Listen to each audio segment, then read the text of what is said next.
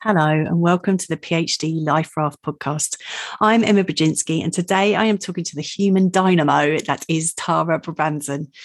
Tara has a wealth of experience in supervising PhD researchers. Uh, today, we are talking particularly around procrastination, but we're also talking about the real gift that it is to work on a PhD. So I do hope you enjoy this episode.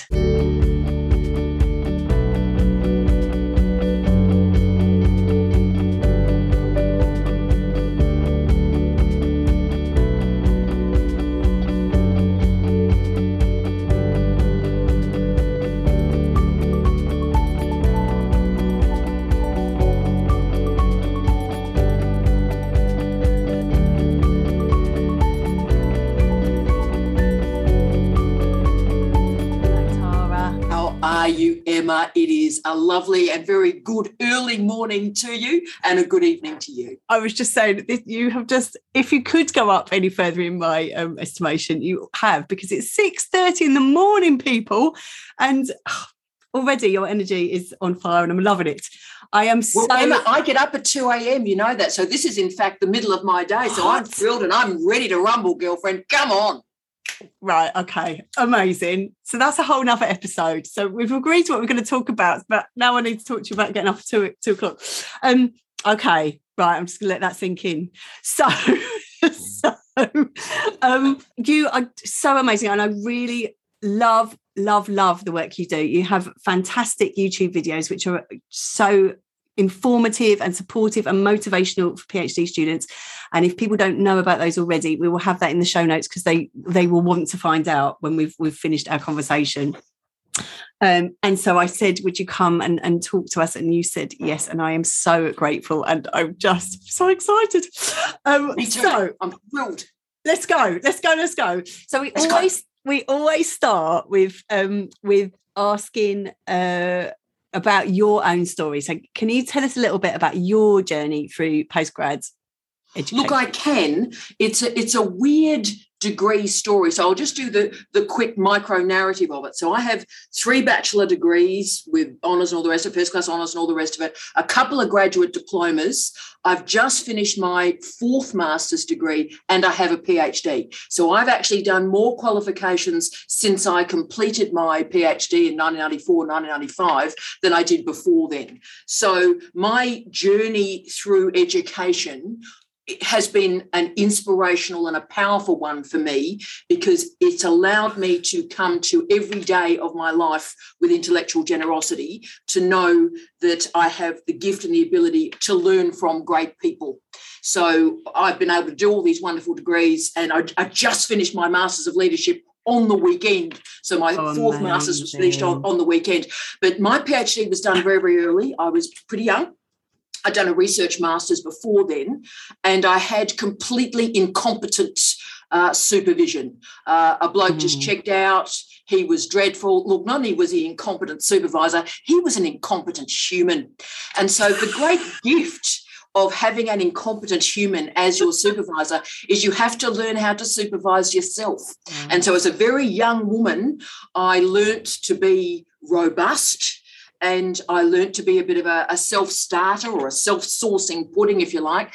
And I got a job, my first full time academic job, halfway through, actually earlier than that, uh, in the PhD. And so I had to finish the PhD while in full time work because if I didn't get the PhD, I wouldn't be able to get the next contract, get the next yeah. job. So yeah. the PhD was an experience for me where I learnt the profound problems that can exist in international higher education, the problems that can exist in our universities, the incompetent old blokes that tend to dominate our universities.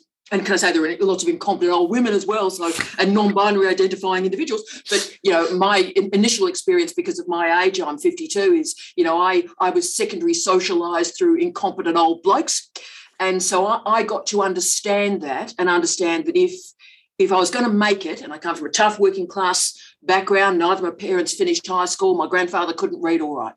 So if I was going to make it, I was going to have to make it through just slog and hard yakka and hard work and taking risks. So I suppose that's my PhD story. Is that helpful, Emma?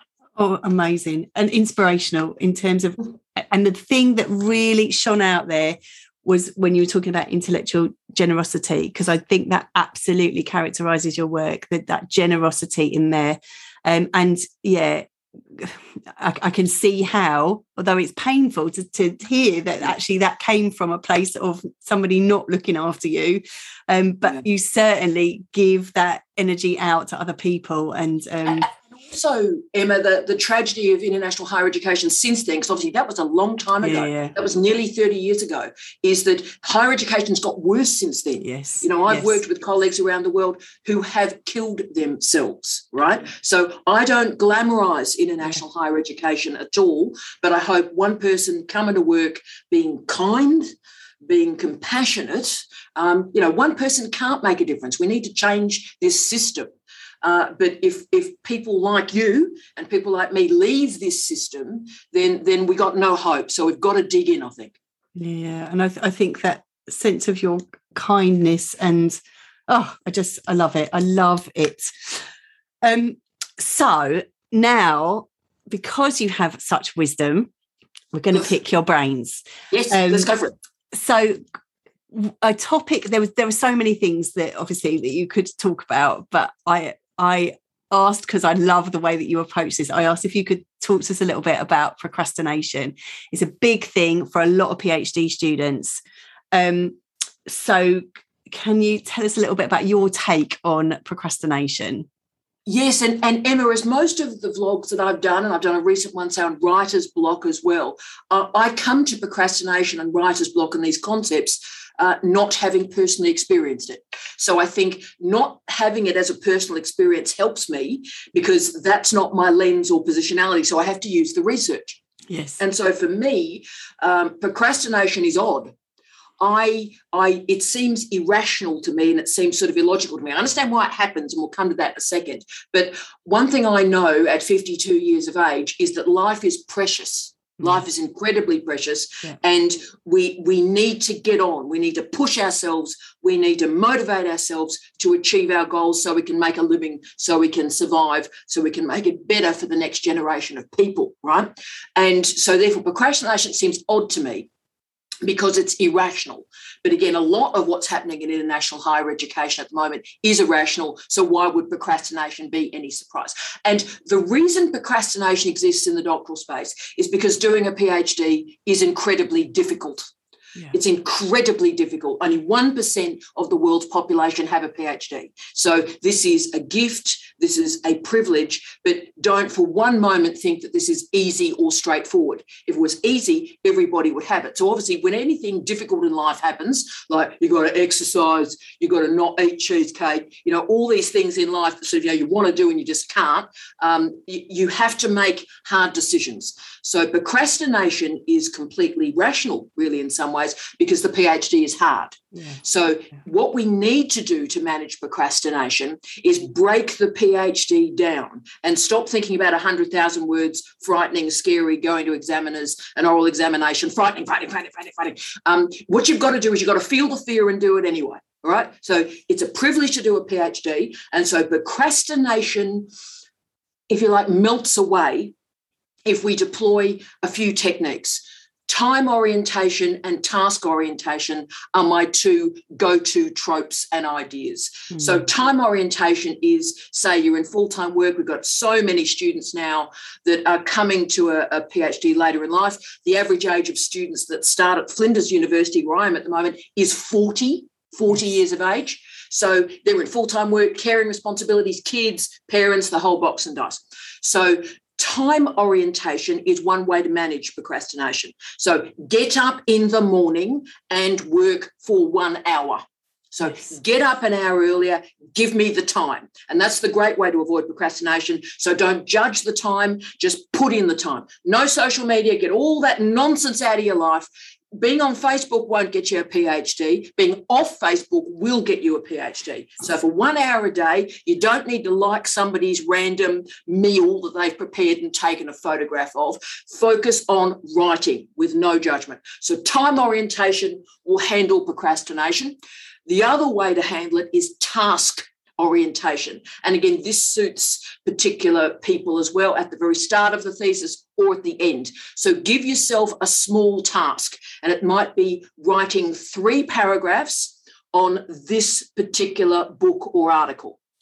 It may be write three paragraphs on this method. So give yourself a discrete, precise task. And I do this on Sunday nights, by the way. Sunday night, I list all the tasks I would like to do, small, yes, bespoke tasks. This is half an hour, this is an hour, this is 45 minutes. And then you slot the tasks into the available time through the week. So, what I'd say to people is if, if you're procrastinating, ask why. And almost always it comes from fear. Yeah. So, start to ask the questions, understand your candidature, understand your enrollment, improve your relationship with your supervisor, go meta, understand what a PhD is and why you're doing it. And when you've got the what and the why, then the how becomes time and task orientation. And that should solve procrastination. I love it. What I love about what you do is you just make it so clear and simple and manageable. It's like, of course, we can do this, we can do this.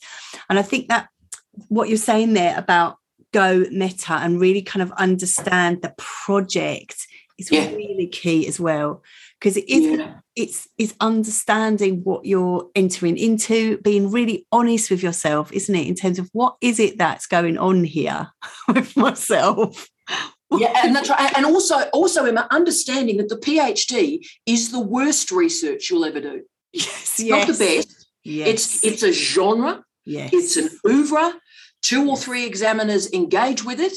Um, and, and so that's what it is. It is like a carpentry apprenticeship. My father was a, a, carpenter. Jesus was a carpenter, as he would say. And the point is, when you finish your carpentry apprenticeship, you build a table, yes. right? It's not the best table you'll ever build, but they're checking can this bloke build a table? And that's what a PhD is. Can this human being do a thesis? Thanks, in, out, shake it all about. And that's why 98, 99% of PhDs are, are passed. The yes. overwhelming majority are passed. The only way you won't pass is if you don't finish. So that's why it's the attrition that's such a tragedy of doctoral education because people stop themselves yes, from passing. And procrastination is the way to do that. Yes, absolutely. And as you say, a lot of it is to do with fear and going into that place of paralysis so that yes. you're not and and as you say often it, the, the fear is linked with with perfectionism in terms of I'm yes. not going to do it because I can't do it perfectly. And like yeah. you say, you just got to build a table. Come on. you just got to build a table. And look, and perfectionism is just a nightmare. I think that's the, why I've never had procrastination because I'm not a perfectionist. It's like you just got to make a living. You just write an article, put one article in front of the other, put one chapter in front of the other, and, and just move forward. As long as you've got momentum, as long as you've got moving forward in your life, that's success. If you're waiting for the perfect step, you're waiting for the perfect chapter, you're going to be dead. Mm. So have, have a good go. All I yes. want people to do is have a good go, and that's success. Yes, yes, yes. There's a brilliant quote, isn't there? I, don't know if it's apocryphal or, or assigned to someone, but they said, um, "How did you?" It's a writer who used to was a pro- prolific writer, and they said, "How did you write so much?" And he said, "I just lowered my standards." yeah. So I think, so I think there is that sense of, say, being honest with yourself and what is going on, and then having compassion for yourself because it's it's like like you're saying that actually you can you can allow yourself some slack. You don't have to be you don't it doesn't have to be perfect. It doesn't have to be perfect. Um oh, absolutely that. not. And look if i'd waited to be perfect my first drafts are dreadful emma. Yes. my first drafts are an embarrassment to humanity. Yes. my 10th drafts are embarrassments to humanity. It's but again the only audience for those drafts is me Exactly. And by the time anyone else is reading it, we've had some good drafting work happening here. That's it. I actually often write to myself at the beginning, no one else is going to see this, Emma. And then you could just, and then I could just start writing. because. Spot on. Spot on. It's just for me. So Hashtag think, no judgment. I like that very much. I like that very much. So I think, I think for people out there, and I say, it's very common. Procrastination is really common. So if that is what's going on for you, know that you are absolutely not alone. There's so No. many people out there doing that. And I think what Tara, what you're saying about thinking about the what and the why, and then how in terms of time orientation, task orientation, and getting real with yourself, really. Yes. Yeah. Yes, yes, Yeah, yes. yeah, and- yeah, and just and and enjoying the experience. I think we forget, Emma. We we get all lost. I think, particularly you know, post Donald Trump, we get lost in these complaint cultures. So we complain about supervisors, we complain about our universities, yes. we complain about capitalism, and in some ways, that is stopping students from writing. Yes, the system is flawed, but if we can come to the PhD, recognize the gift and the privilege of being able to contribute to knowledge. If we can hold on to that, then I think procrastination melts away because the privilege of the space we're in starts to manifest. Oh, yes to that 100% and this sense of this is an really a golden opportunity to enjoy yourself to kind of go Yeah. this is what i want to look at like Yeah. ideally that is that's that's that's what is potentially out there for you um Oh, absolutely absolutely. What a what a gift it is, Emma, to actually, for once in your life, be able to stand for something. yes You know, in a time where endlessly, you know, there's insta influences and all of this, and the PhD allows us as clever people to stand for something. And how fantastic is that? It is fantastic. That's good for myself. It like, yeah, yeah, yeah, yeah. Um, awesome. So we've got all of that on board, and Yes. but but you're not off the hook yet because I'm going to ask you more. I'm going to I'm ask you excited. for now for a top tip or some top tips that um for people to take away, and it might be. uh, I'm being a bit cheeky now because usually I ask top tips related to the theme, but I know you've got so much good stuff to share with doctoral students. So um, it could be around pro- procrastination, but it might be that you've got some other top tips that you want to share with um, people who are on that doctoral journey. Yeah, look, I, I've only really got only one intervention changed my life and changed most of my students' lives, and that is get your carcass up early. Right. Get the old bod up. Now, the thing is, if you're asleep, you don't write your thesis. And of course, if you're asleep, and of course, we've got all these colleagues with kids, with partners, with relationships, with families, and with full-time work. That you know, if you're if you're waiting for somebody to make time for you to do a PhD, you'll be dead before that time is made available. So you have to create the space in your life. And so, what you do, and what I did when I went to Wellington for my first job, dreadful supervision, and just had to get on with it, is I'd always got up at four and I started to get up at three when I had my first job. Now I get up at two for other reasons, but ah. so I get my carcass up. And when I get my carcass up, I then work hard because, like, I could be sleeping, but I work very hard for two hours. And so that's when I do my research. And if you do that, if you do two great hours a day, that's how you finish a PhD. So everything else about motivation and stuff, if you, if you just get your body up, if you change that one bit of your behavior, then all the motivation and everything else will follow that action. So get up. Amazing. Amazing. Because uh, we just had someone else on who was talking about the 5 a.m. club and Yeah. how that had, that had Right. changed for her. But I say you are super hardcore because you are 2 a.m. club, right? 2 a.m. I, I- think they call us the extreme larks. And you know, you think you think that you might have a, a difficult life. I've I've just married a wonderful physicist called uh, Jamie Quinton, and he had a normal life before he met me, and now he gets up at two a.m. now.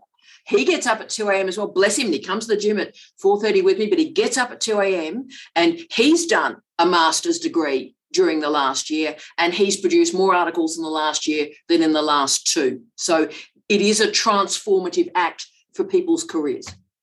Amazing. That's it. That's it. I'm, That's um, it. I'm, I'm, I really am gonna sit with that. I, uh, um, yeah, that is, uh, that's a challenge. That is a challenge. Um, and, and remember, it doesn't have. Don't aim for 2 a.m. Aim for four. Right. Aim for five. Give me an hour, Emma. So wherever you are now in your life, colleagues, if you're getting up at nine o'clock in the morning, bless you.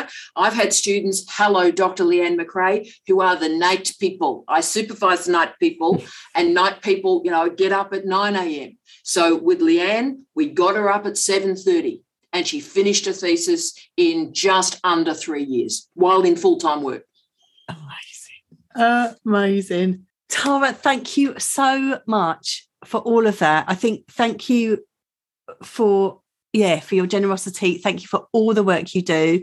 I'd say in the show notes, we will put um links to your just library of inspiration and um uh, and also the details of how people can find out more about you and the work that you do. Thank you so much. And thank you um yeah for just for sharing for sharing thank you Oh, and Emma, thank you for all that you do. It is a wonderful podcast series and it is changing the world. Sonic Media changes the world, and you are part of that project. So I thank you for all that you do. bless you and thank you all for listening